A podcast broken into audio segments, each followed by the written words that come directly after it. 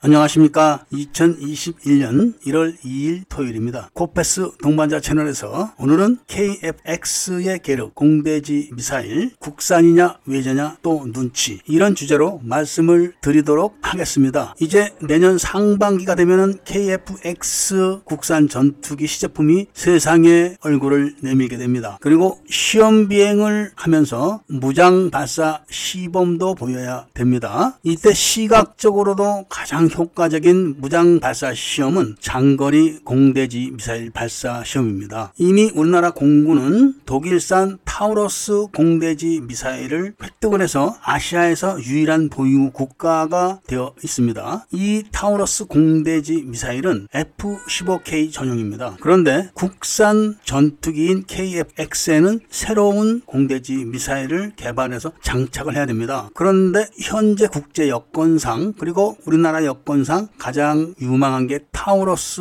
투 미사일입니다. 그런데 이 타우러스 투 미사일을 독일에서도 개발을 하고 있고 우리나라에서도 개발을 하고 있습니다. 아주 묘한 상황이 연출되고 있는 것이죠. 이게 왜 그러냐? 그러니까 지난번에 타우러스 미사일을 도입을 할 때 문제가 있었기 때문입니다. 어떤 문제인가 하면은 외국서 무기를 들여올 때는 경쟁 입찰을 해야 됩니다. 그 법에 따라 가지고 당연히 공대지 미사일을 타우러스와 스톰 섀도우라는 공대지 미사일이 경쟁 입찰자로 등장을 한 겁니다. 그런데 여기에 선수가 낀 겁니다. 스톰 섀도우가 사거리가 이백오십 킬로미터밖에 안 된다. 그래서 한국의 요구사항에 적합하지 않다. 이런 구실을 붙여서 탈락을 시켜버리고 독일 타우러스 미사일만 수의 계약으로 선정을 해버린 겁니다. 경쟁 입찰이 진행될 때 당연히 절충 교육으로 기술 도입 수준을 삼십삼 퍼센트 선까지 합의를 봤었는데 수의 계약으로 되면서 이게 십이 퍼센트로 뚝 떨어진 겁니다. 이렇게 해서 약 천억 원대의 손실을 우리나라에 끼쳤다. 이런 주장을 그때 어떤 국회의원이 했던 걸로 기억을 합니다. 그러면서 밀매들이 또 말이 많았죠. 그런데 문제는 스톰 섀도우가 사거리가 이백오십 킬로미터가